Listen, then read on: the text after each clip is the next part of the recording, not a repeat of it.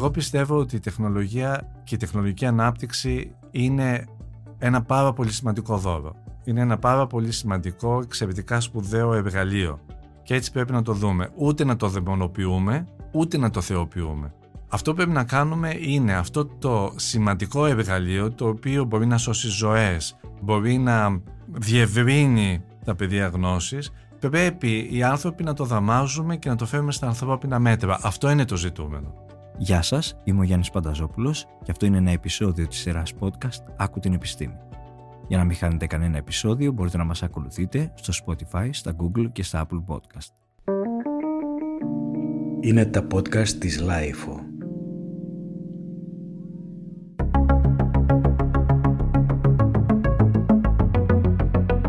Τι είναι η φαντασία, τι μας επιφυλάσσει η δραματικά μεταβατική περίοδος του ανθρωπόκαινου που διανύουμε και ποιες θα είναι οι συνέπειες από τη διείσδυση των νέων τεχνολογιών στη σύγχρονη δημοκρατία; Σήμερα έχουμε τη χαρά και την τιμή να φιλοξενούμε στο στούντιο της LIFO τον καταξιωμένο καθηγητή συγκριτικής σκέψης και γραμματολογίας στο Πανεπιστήμιο Χάρβαρτ, αλλά και πρόεδρο του Ευρωπαϊκού Πολιτιστικού Κέντρου Δελφών, κύριο Παναγιώτη Ροϊλό. Κύριε Ροϊλέ, ευχαριστούμε πολύ που είστε σήμερα εδώ μαζί μας στο podcast «Άκου την επιστήμη». Εγώ σας ευχαριστώ για την παρόσκληση, είναι μεγάλη χαρά μου. Σε πρόσφατη ομιλία σας στους Δελφούς είχατε πει «Ποτέ πριν στη μεταψυχροπολεμική εποχή ο κόσμος δεν ήταν τόσο ομογενοποιημένος, δηλαδή τόσο συρρυκνωμένος και ταυτόχρονα τόσο διηρημένος. Πώς θα χαρακτηρίζετε την εποχή μας και γιατί; Ευχαριστώ για την ερώτηση. Όπως έχω αναφέρει και αναπτύξει πιο δεξιωτικά σε διάφορα καπαπτά μου, ζούμε σε μια άκρως μεταβατική περίοδο. Σε μια περίοδο η οποία θα μπορούσε να οριστεί όπως ε, έχω προτείνει ως η εποχή του νεομεσαιωνικού μετακαπιταλισμού. Τι εννοώ αυτό, με αυτόν τον όρο; Και μάλιστα αυτό αποτελεί το αντικείμενο ενός ε, βιβλίου που γράφω αυτήν την περίοδο.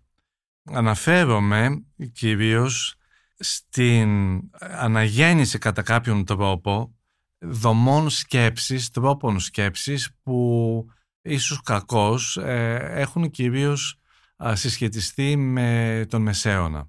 Παρ' όλα αυτά, αυτού του είδους οι δομές σκέψης, ενώ στο Μεσαίωνα είχαν μία υπερβατική διάσταση, σήμερα έχουν μια διάσταση η οποία δεν είναι καθόλου υπερβατική παρόλο που έχει ας πούμε μια άβρα, ένα πέπλο μεταφυσικής. Αυτό μπορεί να ακούγεται πολύ σύνθετο. Να το αναπτύξω λίγο. Φυσικά. Για παράδειγμα, παρατηρούμε τις τελευταίες δεκαετίες ως αποτέλεσμα, εγώ πιστεύω και υποστηρίζω και αυτή είναι μια βασική θέση αυτού του βιβλίου μου που γράφω αυτή τη στιγμή της αλλοτιβιωτικής σχέσης που έχει ο άνθρωπος με το περιβάλλον του, με τους ανθρώπους του, με τον κόσμο ως αποτέλεσμα κυρίως των τεχνολογικών εξελίξεων. Παρατηρούμε ότι οι άνθρωποι τους λείπει το επιβατικό, τους λείπει το μεταφυσικό και επιστρέφουν σε κάποιους θα έλεγα τρόπους σκέψης που έχουν να κάνουν με προλήψεις, ακόμα και με τις δαιμονίες, παρόλο όμως που δεν πιστεύουν στην ε, μεταφυσική διάσταση αυτών των πραγμάτων. Αυτό έχει να κάνει, όπως είπα πριν, με μια διάσταση αλλοτιβιωτική. Ακόμα και καθημερινά πράγματα σήμερα, καθημερινές συναλλαγές στον άνθρωπο, συμβάλλουν σε αυτή την αλλοτιβίωση, κυρίως μέσω της ψηφιοποίησης. Κατά κάποιον τρόπο, επομένως, κέντρα λήψης αποφάσεων βρίσκονται, επέχουν, θα έλεγε κανείς, τηρουμένο των αλογιών, τη θέση του επέκεινα, κάτι δηλαδή που υπερβαίνει την άμεση γνώση των ανθρώπων. Τίνει κατά κάποιον τρόπο να υποκαταστήσει την έννοια της θεότητας. Λοιπόν, για να επανέλθουμε τώρα στο αρχικό σας ερώτημα.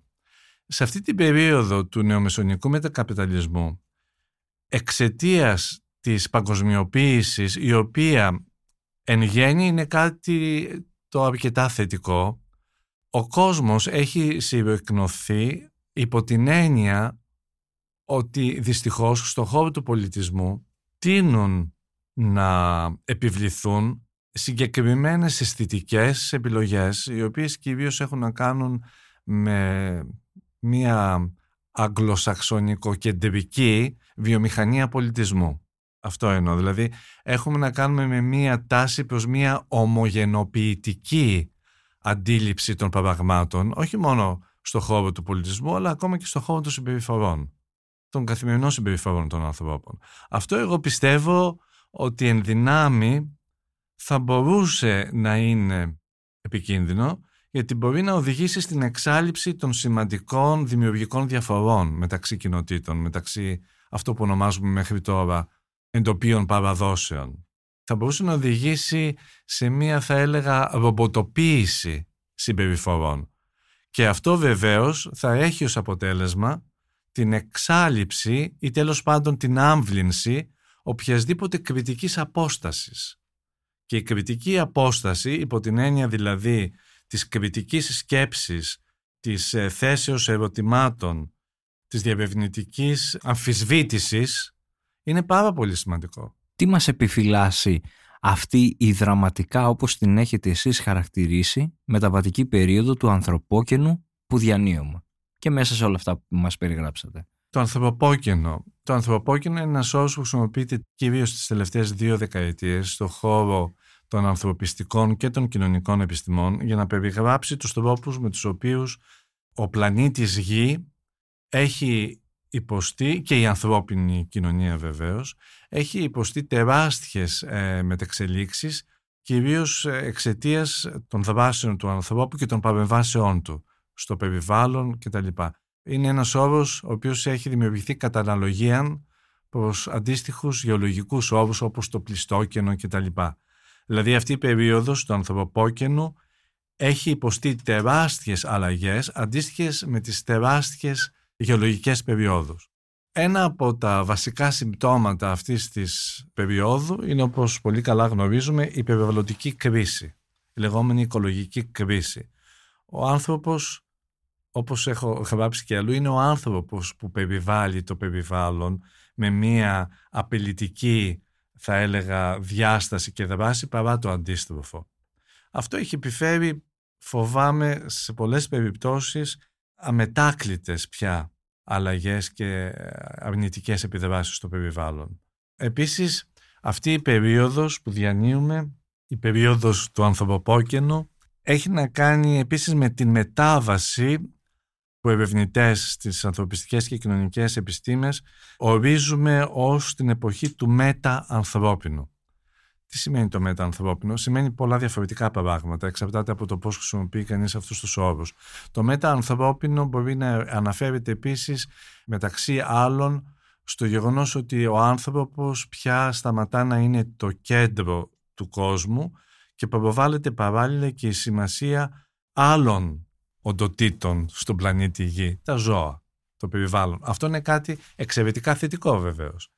Άλλοι στοχαστές και επιστήμονες χρησιμοποιούν τον όρο post-human, μετα-ανθρώπινο, για να αναφερθούν κυρίως με μια κριτική διάσταση, και συμφωνώ με αυτήν την κριτική διάσταση, στους τρόπους με τους οποίους η τεχνητή μονοημοσύνη και η άκρατη, η άκρατη, όχι η εύλογη ή η ορθολογικά τέλος πάντων ελεγχόμενη και ηθικά ελεγχόμενη τεχνολογική εξέλιξη μεταλλάσσουν την ίδια την ουσία του ανθρώπου.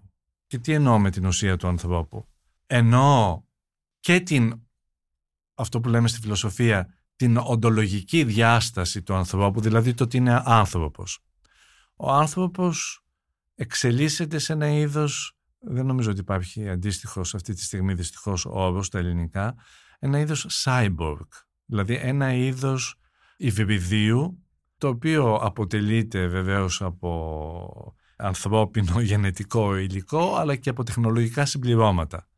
Το γεγονός ότι είμαστε συνέχεια με ένα κινητό, το κινητό είναι ένα εξάπτυμα πια του ίδιου του ανθρώπινου οργανισμού.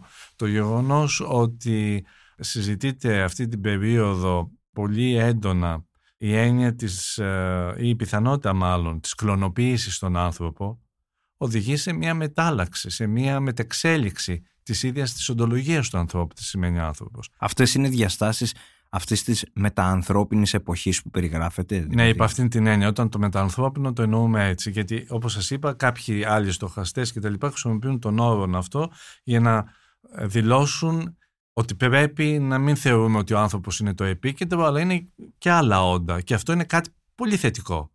Εντάξει, δεν είμαστε μόνοι μας στον πλανήτη. Αυτό έχει να κάνει επίσης και με την οικολογική συνείδηση. Ότι πρέπει να σεβόμαστε και τα άλλα όντα. Αλλά υπάρχει και η άλλη διάσταση του μετα-ανθρωπίνου, μάλλον ο άλλος ορισμός. Καταλάβατε τι θέλω να πω; Φυσικά. Ότι όπως πολύ συχνά κάποιοι όροι, κάποιοι άνθρωποι τους χρησιμοποιούν με διαφορετικούς τρόπους. Με διαφορετικού τρόπους. Ναι. Εγώ τώρα αναφέρομαι στον δεύτερο ας πούμε, ορισμό του μετα-ανθρωπίνου.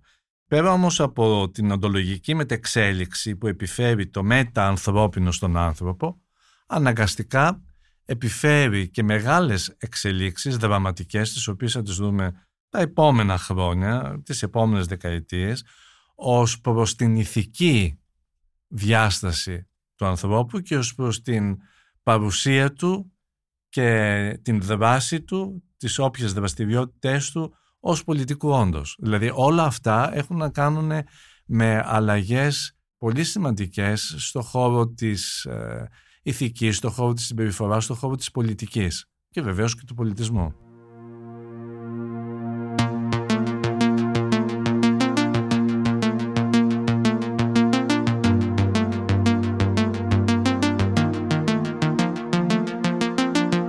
Εννοείται ως προς την υποκατάσταση θεμελιωδών ανθρώπινων λειτουργιών από τις τεχνολογικές εφαρμογές, γιατί βλέπουμε και τελευταία το chat GPT. Επιταχύνει αυτή τη διαδικασία μετάβασης. Και θέλω να ρωτήσω τι μπορεί να συνεπάγεται όλο αυτό που μας περιγράψατε για τον πολιτισμό, την ανθρώπινη σκέψη, την εκπαίδευση, την πολιτική πράξη, αλλά και τη σχέση των ανθρώπων σε μια οργανωμένη πολιτεία; Ναι, χαίρομαι αυτή την ερώτηση, είναι πολύ σημαντική και ε, να σας πω ότι αυτό ήταν το θέμα το οποίο έθεσα για τους πρώτους δελφικούς διαλόγους τους οποίους εγγενίασα το προηγούμενο καλοκαίρι. Θέλω να διευκρινίσω το εξής. Εγώ πιστεύω ότι η τεχνολογία και η τεχνολογική ανάπτυξη είναι ένα πάρα πολύ σημαντικό δώρο. Είναι ένα πάρα πολύ σημαντικό, εξαιρετικά σπουδαίο εργαλείο. Και έτσι πρέπει να το δούμε. Ούτε να το δαιμονοποιούμε, ούτε να το θεοποιούμε. Αυτό που πρέπει να κάνουμε είναι αυτό το σημαντικό εργαλείο το οποίο μπορεί να σώσει ζωές, μπορεί να διευρύνει σε δραματικό βαθμό τον χώρο της γνώσης, τα πεδία γνώσης, πρέπει οι άνθρωποι να το δαμάζουμε και να το φέρουμε στα ανθρώπινα μέτρα. Αυτό είναι το ζητούμενο. Τώρα, το chat GPT και αντίστοιχα εργαλεία της ε, τεχνητής νοημοσύνης, όπως είπα και πριν, μπορεί κανείς να τα χρησιμοποιήσει με έναν πολύ δημιουργικό τρόπο, μπορεί να τα χρησιμοποιήσει και με έναν αρνητικό. Αυτό θα έχει επιδράσεις και στην εκπαίδευση και μάλιστα είναι κάτι που το συζητούμε συχνά και στην Αμερική στα πανεπιστήμια και στο δικό μου το πανεπιστήμιο. Πώς μπορεί να βοηθήσει δηλαδή την εκπαιδευτική δραστηριότητα. Θα μπορούσε όμως να οδηγήσει αν κάποιος δεν τις χρησιμοποιεί με δημιουργικό τρόπο ή τέλος πάντων με σόφρονα τρόπο σε μια ομογενοποίηση της σκέψης, αυτό που είπα και πριν. Και αυτό είναι εμένα που με ενδιαφέρει ως κάτι δυνάμει αρνητικό, ως μια ομογενοποίηση συμπεριφορών. Και θα μπορούσε ίσως να οδηγήσει σε μια άμβλυνση της κριτικής σκέψης. Αυτό είναι που με ενδιαφέρει και αυτό είναι που πρέπει να αποφύγουμε πάση θυσία. Επίσης, όλη αυτή η τεράστια τεχνολογική εξέλιξη που πάλι επισημένω και θέλω να διευκρινίσω είναι εξαιρετικά σημαντική και είναι κάτι πολύ θετικό επειδή όμως κακά τα ψέματα αναπτύσσεται, ελέγχεται, χρησιμοποιείται και γίνεται εκμετάλλευση από συγκεκριμένα ας πούμε κέντρα λήψης αποφάσεων στα οποία εμείς ως απλοί πολίτες δεν έχουμε πρόσβαση. Εκεί πρέπει να υπάρχουν πολύ ρητοί κανόνες χρήσης και δημιουργίας περαιτέρω όλων αυτών των ε, τεχνολογικών εργαλείων από την θεσμισμένη πολιτεία. Δηλαδή η πολιτεία εκεί πρέπει να θέσει κανόνες. Δεν μπορεί κάθε τεχνολογική εταιρεία κάθε ένα μήνα, κάθε δύο μήνες να φέρει στην αγορά και με τον τρόπο της να επιβάλλει, να επιβάλλει ως πραγματικότητα εργαλεία τα οποία θα μπορούσαν να είναι ενδυνάμει επιζήμια. Εκεί χρειάζεται ένα θεσμικό πλαίσιο, πολύ αυστηρό θεσμικό πλαίσιο. Και αν μη τι άλλο, αν υποστηρίξουμε και αν θέλουμε η τεχνολογική αυτή εξέλιξη, κυρίως στον χώρο της τεχνητής νοημοσύνης, η οποία είναι κάτι το οποίο είναι σχεδόν πρωτόγνωρο, δηλαδή η ταχύτητα με την οποία συμβαίνει είναι πρωτόγνωρη, αν ε, υποστηρίζουμε και θέλουμε να έχει ως επίκεντρο τον άνθρωπο δεν πρέπει να αφήσουμε τις όποιες σχετικές επιλογές, είτε αυτές είναι πολιτικές είτε τεχνολογικές, στα χέρια μόνο τεχνολόγων και τεχνοκρατών. Πρέπει αυτοί να συνεργάζονται πάρα πολύ στενά με εκπροσώπους των ανθρωπιστικών και κοινωνικών επιστημών που εξορισμού έχουν πράγματι ως επίκεντρο τον άνθρωπο, την κοινωνία του, τις ε, διαπροσωπικές σχέσεις. Σήμερα θεωρείτε ότι έχουμε σταματήσει να σκεφτόμαστε κριτικά αυτό που είπατε πριν ότι δεν πρέπει να συμβεί; Έχουμε αρχίσει δηλαδή να το κάνουμε; Έλεγε κάποτε ο Νεύτωνας υπόθεσης non fingo, δηλαδή δεν θέτω υποθέσεις. Εντάξει, ήταν μαθηματικός φυσικός και έχει ως ένα βαθμό ας πούμε δίκιο, δηλαδή δεν θέλω να παροδικάσω ποιο θα είναι το αποτέλεσμα κτλ. Ωστόσο, ναι, βλέπω ότι υπάρχει μία τάση προς μία ομογενοποίηση τρόπων σκέψης και συμπεριφορών.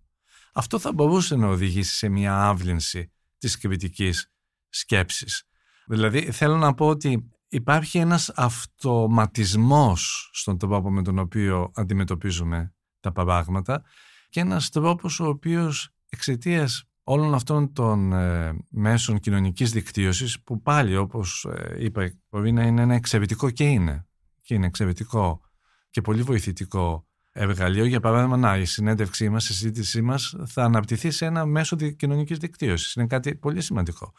Από την άλλη όμως, όταν οι άνθρωποι ξεχνούν ότι υπάρχει και ο άμεσος διάλογος, η άμεση συναναστροφή και νομίζουν ότι μέσα σε έναν εικονικό κόσμο, σε ένα εικονικό τεχνολογικά ελεγχόμενο και κατασκευασμένο πλαίσιο συμπεριφοράς μπορούν να αναπτύξουν κοινωνικές, διαπροσωπικές και πολιτικές ε, σκέψεις και πρέπει να ανταποκρίνονται σε πολύ άμεσο χρόνο σε κάποια ζητήματα και σε κάποιες αποφάσεις, ε, αυτό εξορισμού αμβλύνει την κριτική σκέψη. Γιατί ο άνθρωπος έχει συγκεκριμένες δυνατότητες και περιορισμούς κριτική σκέψη. Και η κριτική σκέψη, κακά τα ψέματα, προϋποθέτει μία αποστασιοποίηση από τα παράγματα. Όχι μία, ας πούμε, ενθερμό ανταλλαγή απόψεων.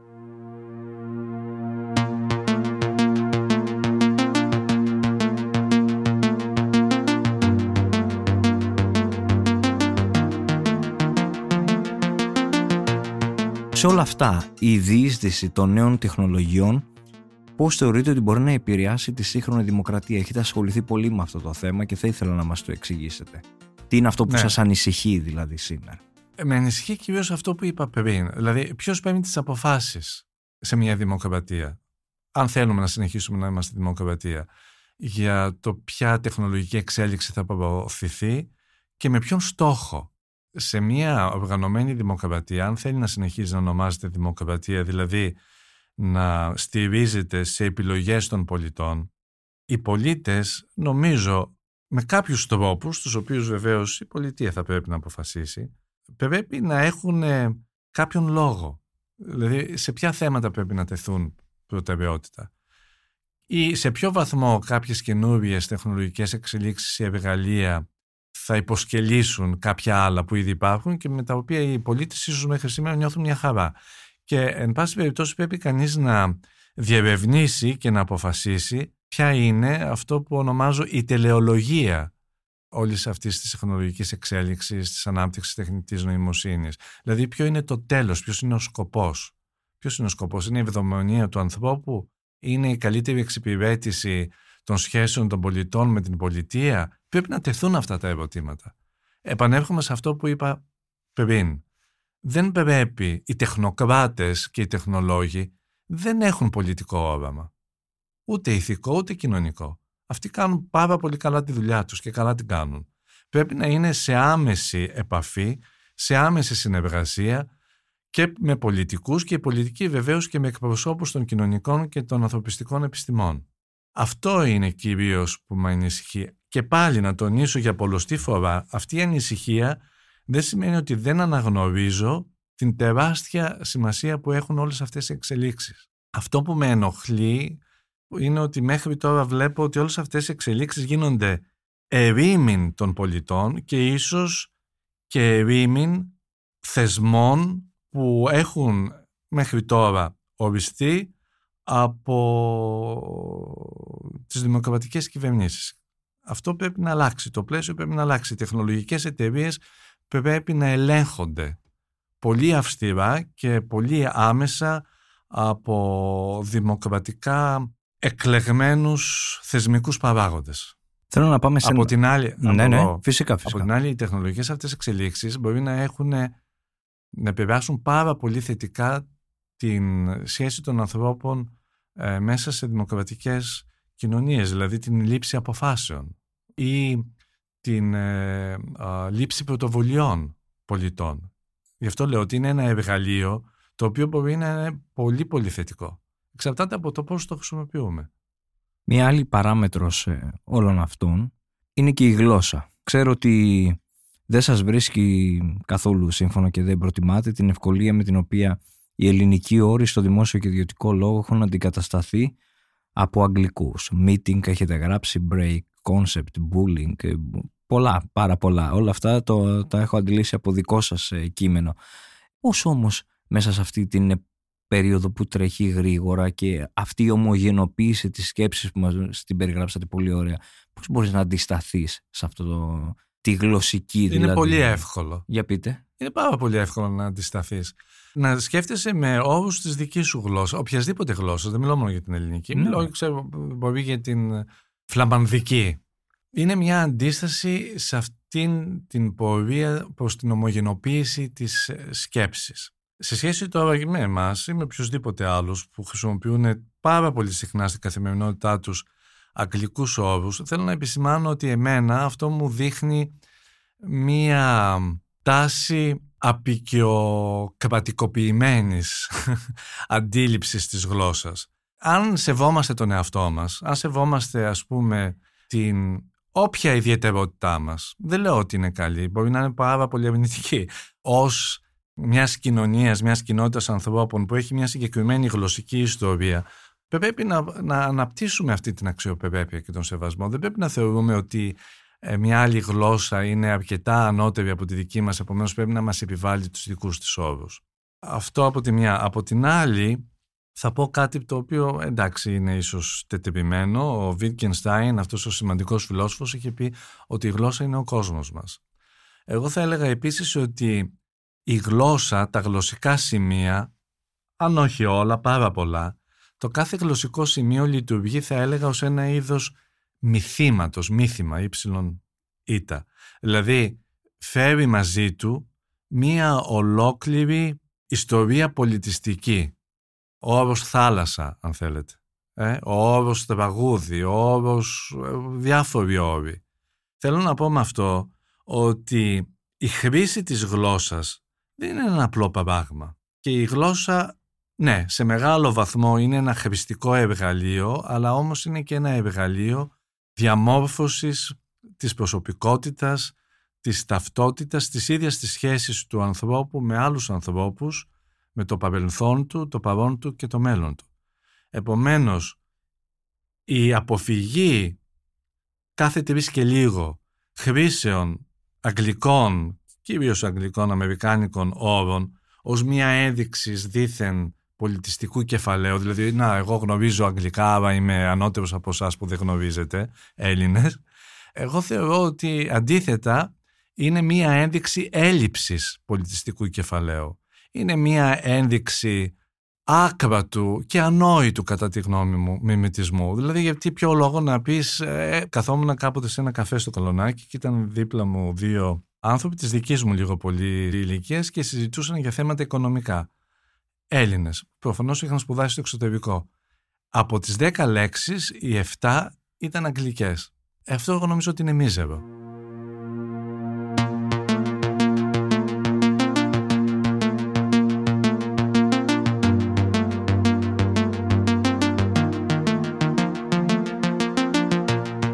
Θέλω να πω και σε ένα άλλο βιβλίο που ετοιμάζεται και το βρήκα πολύ ενδιαφέρον για την ιστορία της έννοιας, της φαντασίας στην ύστερη αρχαιότητα και στο πρώιμο Βυζάντιο. Είναι ένα βιβλίο που γράφω, έχει πάρα πολλή δουλειά, γιατί καταρχάς είναι ένα θέμα το οποίο, για το οποίο δεν υπάρχει μία ας πούμε επιστημονική σύνθεση. Υπάρχουν εδώ και εκεί κάποια άρθρα. Η έννοια της φαντασίας. για να διαβευνήσει κανείς όλο αυτό το θέμα, το οποίο κατά τη γνώμη μου είναι εξαιρετικά σημαντικό, πρέπει να ε, δει, να αναλύσει, να κατανοήσει βεβαίως καταρχάς ένα πολύ μεγάλο αριθμό κειμένων. Αυτά τα κείμενα είναι φιλοσοφικά, δηλαδή να αρχίσει ήδη από τον Πλάτωνα και τον Αριστοτέλη, ο οποίος στο περί ψυχής κάνει μια πρώτη, ας πούμε, συστηματική, όχι πολύ συστηματική, αλλά τέλος πάντων, συζήτηση στο τι είναι η φαντασία, να δει μετά κάποια άλλα κείμενα άλλων φιλοσόφων, των στοικών, επίσης κείμενα ρητορικής, κείμενα λογοτεχνικά, κείμενα μετά όταν περνούμε στον χριστιανισμό αγιολογικά, κείμενα θεολογικά. Είναι ένα τεράστιο εύρος κειμένων. Θα ήθελα να πω ότι παρατηρώ, και αυτό είναι κάτι που το λέω και στο βιβλίο μου, αλλά βεβαίως και σε σεμινάρια που κάνω στο Harvard, γιατί διδάσκω κάποια σεμινάρια που άπτονται αυτού του θέματος, δηλαδή με την ιστορία της έννοιας φαντασίας από την αρχαία Ελλάδα μέχρι τη σύγχρονη εποχή, ότι υπάρχει μια εξαιρετικά έτσι ενδιαφέρουσα, ένας ενδιαφέρον κύκλος. Ξεκινά η έννοια της φαντασίας ως μια γνωσιολογική αρχή, δηλαδή ως μια διαδικασία η οποία έχει να κάνει με την παραγωγή σκέψης, συγγνώμη, γνώσης και σκέψης ε, στον Πλάτωνα και στον Αριστοτέλη, περνά από διάφορα στάδια, διαδοχικά όλους αυτούς τους αιώνες, φτάνει στον ύστερο 18ο αιώνα και στις αρχές του 19ου αιώνα στο πλαίσιο κυρίως του γερμανικού ιδεαλισμού και ρομαντισμού, του βρετανικού αγγλικού ρομαντισμού στα έργα κυρίως του Κόλεβιτς και του Ρόσγουρθ και ανάγεται σε μια κατεξοχήν δημιουργική δύναμη, αυτό που λέμε, έχει φαντασία, δηλαδή μπορεί να δημιουργήσει καινούριους κόσμους δημιουργικούς. Και φτάνουμε σήμερα ε, στα cognitive sciences, στις επιστήμες δηλαδή της ε, γνώσης, της παραγωγής γνώσης, όπου η φαντασία κάνει τον κύκλο της και πάλι προσεγγίζεται ως μια γνωσιολογική αρχή και διαδικασία. Τώρα, η μετάβαση από την ύστερη αρχαιότητα στον πρώιμο μεσαίωνα είναι κατά τη γνώμη μου εξαιρετικά ενδιαφέρουσα και δεν έχει τύχη της προσοχής της ερευνητικής επιστημονικής και αυτό επέλεξα να εστιαστώ σε αυτό γιατί η φαντασία από ένα θα έλεγα είδος μετέχμιας δηλαδή αμφίσιμης, αμφίροπης γνωσιολογικής διαδικασίας η οποία μπορεί να μην είναι ακριβής, δηλαδή μπορεί να οδηγήσει η φαντασία, η φαντασία ως γνωσιολογική αρχή έχει να κάνει με τον τρόπο με τον οποίο θα λέγαμε η σκέψη μας επεξεργάζεται τα δεδομένα των αισθήσεων και δημιουργεί, για να χρησιμοποιήσω πολύ απλούς όρους, όχι ιδιαίτερα φιλοσοφικούς, χρησιμοποιεί ένα είδος πνευματικών εικόνων. Αυτές όμως οι εικόνες, είτε είναι ακουστικές είτε είναι οπτικές ε, εικόνες, δεν μεταδίδουν, δεν μεταφέρουν μάλλον επακριβώς τα δεδομένα των αισθήσεων στο μυαλό έτσι ώστε να παράγει μια ακριβή σκέψη. Μπορεί να οδηγεί σε λάθη. Άρα εξού και η αμφίσιμη διαδικασία της φαντασίας. Λοιπόν, στον χριστιανισμό, κυρίως σε θεολογικά περικείμενα, πλαίσια, η φαντασία τίνει να συνδέεται κυρίως με αυτήν την πιθανότητα, τη δυνατότητα να οδηγήσει σε λάθη. Στο ότι δεν καταλαβαίνουμε καλά τον κόσμο. Ότι οδηγούμαστε σε μια διαστρεβλωμένη αντίληψη της πραγματικότητας.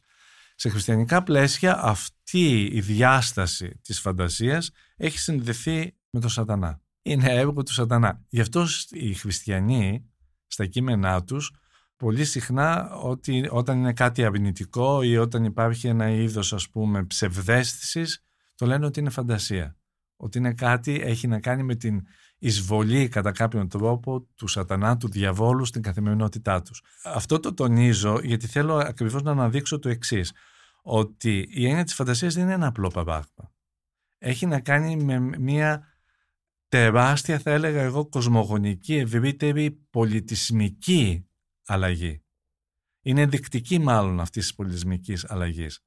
Και εγώ ενδιαφέρομαι για αυτό το θέμα γιατί αναπτύσσω παράλληλα επικεντρωνόμενος σε αυτό το θέμα ένα καινούριο ερευνητικό επιστημονικό μεθοδολογικό μοντέλο, πρότυπο, το οποίο ονομάζω γνωσιολογική ιστορική ανθρωπολογία. Εμένα η μελέτη του παρελθόντος με ενδιαφέρει στο βαθμό που θα μπορούσαμε να δούμε πώς οι άνθρωποι του παρελθόντος σκέφτονταν, πώς δρούσαν και επομένως πώς παρήγαγαν συγκεκριμένους πολιτισμούς. Δεν με ενδιαφέρει μία ας πούμε μορφοκρατική ανάλυση κειμένων. Αυτό θα μπορούσε να είναι ένα πρώτο βήμα, αλλά μόνο ένα πρώτο βήμα. Με ενδιαφέρει στο βαθμό του εφικτού, δεν είναι αυτό πάντα εφικτό και δεν είναι εφικτό με τον ίδιο τρόπο. Κάποιες φορές αυτό είναι πιο εύκολο, κάποιες πολύ πιο δύσκολο, κάποιες είναι αδύνατο, επομένως κανείς δεν ασχολείται με αυτό. Με ενδιαφέρει η κατά το δυνατόν ανασύνθεση των τρόπων σκέψης. Και η φαντασία είναι ένα πολύ κεντρικό στοιχείο της ανασύνθεσης σκέψης προηγούμενων πολιτισμών. Και επίσης είναι και πάρα πολύ επίκαιρο. Μιλήσαμε πριν για την τεχνητή νοημοσύνη και το chat GPT. Εγώ πιστεύω ότι, και όπως λένε και οι ειδικοί, και μάλιστα θέλω να πω στο Harvard τώρα αυτό το εξάμεινο, και πριν από κάποια εξάμεινα, είχα διδάξει ένα σεμινάριο στο τμήμα συγκριτικής κριτικής σκέψης για το hyper reality, την υπερπραγματικότητα που έχει να κάνει με την εικονική πραγματικότητα και με τέτοια θέματα. Με το πώς δηλαδή επίσης επαναπροσδιορίζεται σήμερα η έννοια της πραγματικότητας. Τι είναι πραγματικό, τι δεν είναι πραγματικό, τι είναι εικονικό, τι είναι αληθινό, τι μπορεί να είναι υπερφυσικό και όλα αυτά. Και στο πλαίσιο αυτό είχα καλέσει κάποιους οι οποίοι ασχολούνται με την τεχνητή νοημοσύνη. Και διαπίστωσα ότι η τεχνητή νοημοσύνη σε λίγα χρόνια από τώρα, δεν μιλάμε για δεκαετίες, θα υπερβεί κατά πολύ τις δυνατότητες της ανθρώπινης νοημοσύνης. Δηλαδή θα έχουμε μια υπερ-νοημοσύνη η οποία θα είναι πάνω από την ανθρώπινη νοημοσύνη.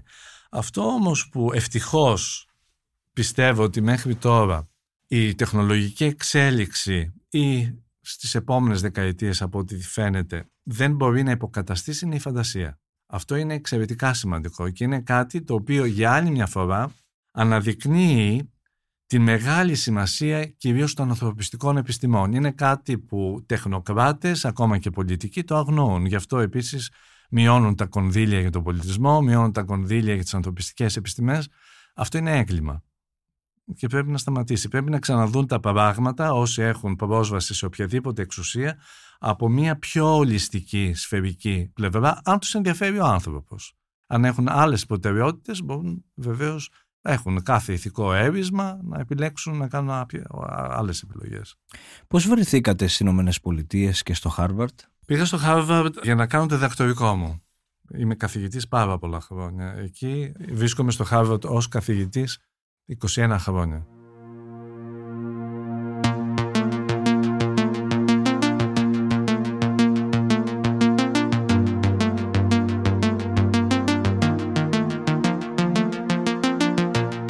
Όταν διαβάζετε όλα αυτά που διαβάζετε για την ελληνική πραγματικότητα και την τριτοβάθμια εκπαίδευση τη δική μας, τι σκέφτεστε; Λοιπόν, νομίζω ότι αυτή την εποχή βρισκόμαστε σε έναν καλό δρόμο.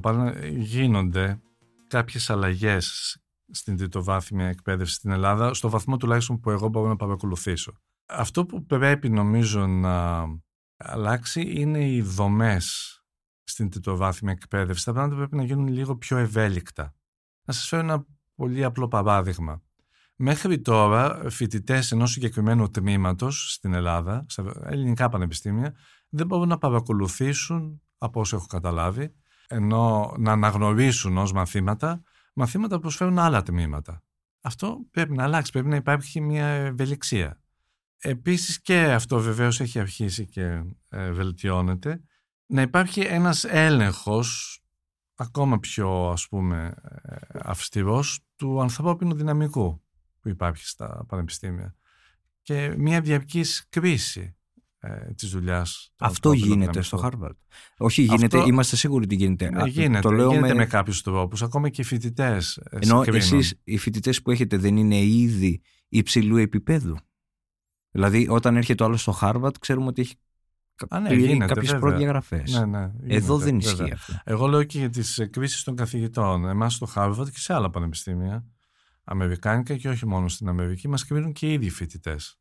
Δηλαδή στο τέλος κάθε μαθήματος Μμ. ε, υπάρχει ένα ερωτηματολόγιο και οι φοιτητές απαντούν στο κατά πόσο ο καθηγητής έκανε καλά τη δουλειά του, από ό,τι πιστεύουν.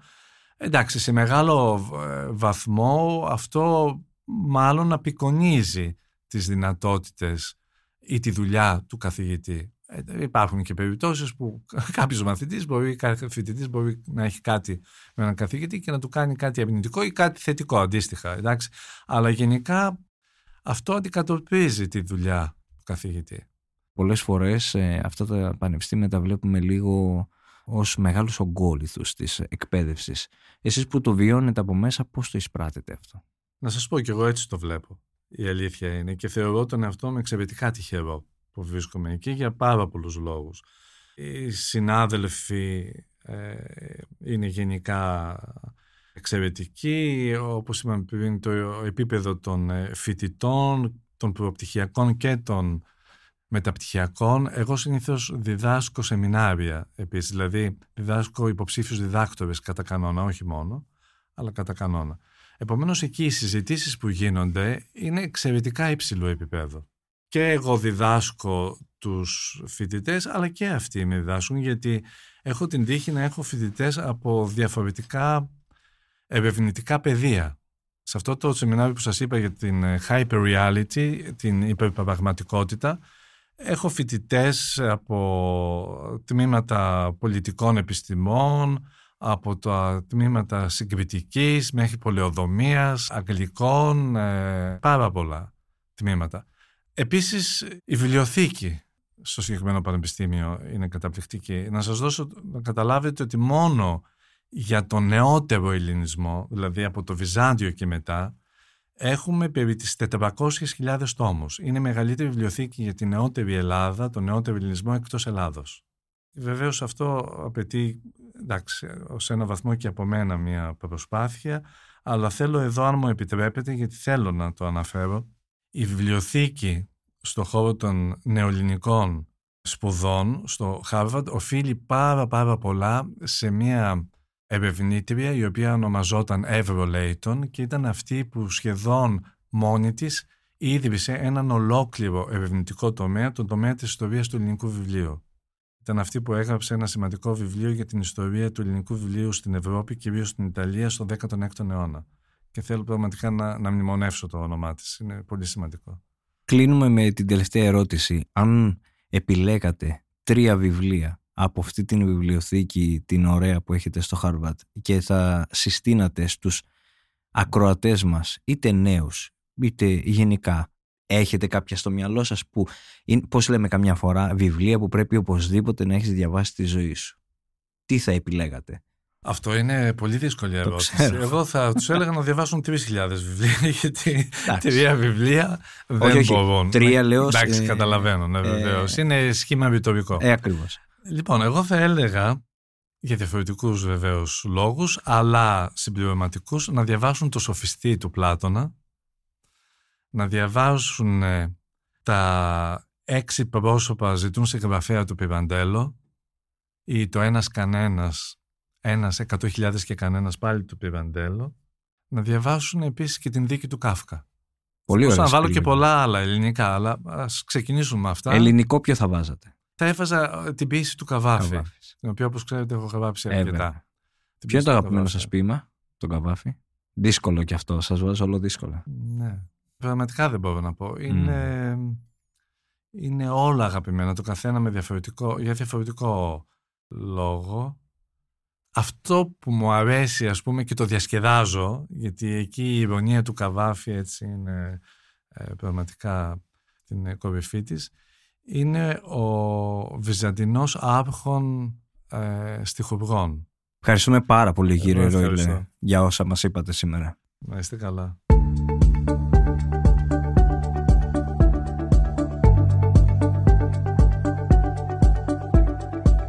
Ήταν ένα επεισόδιο της σειράς podcast «Άκου την επιστήμη» με καλεσμένο έναν από τους πλέον διακεκριμένους συνεχιστές και στοχαστές της ελληνικής πολιτιστικής κληρονομιάς μας, κύριο Παναγιώτη Ροϊλό.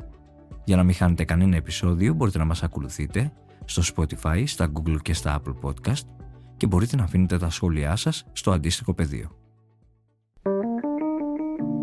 Είναι τα podcast της LiFO.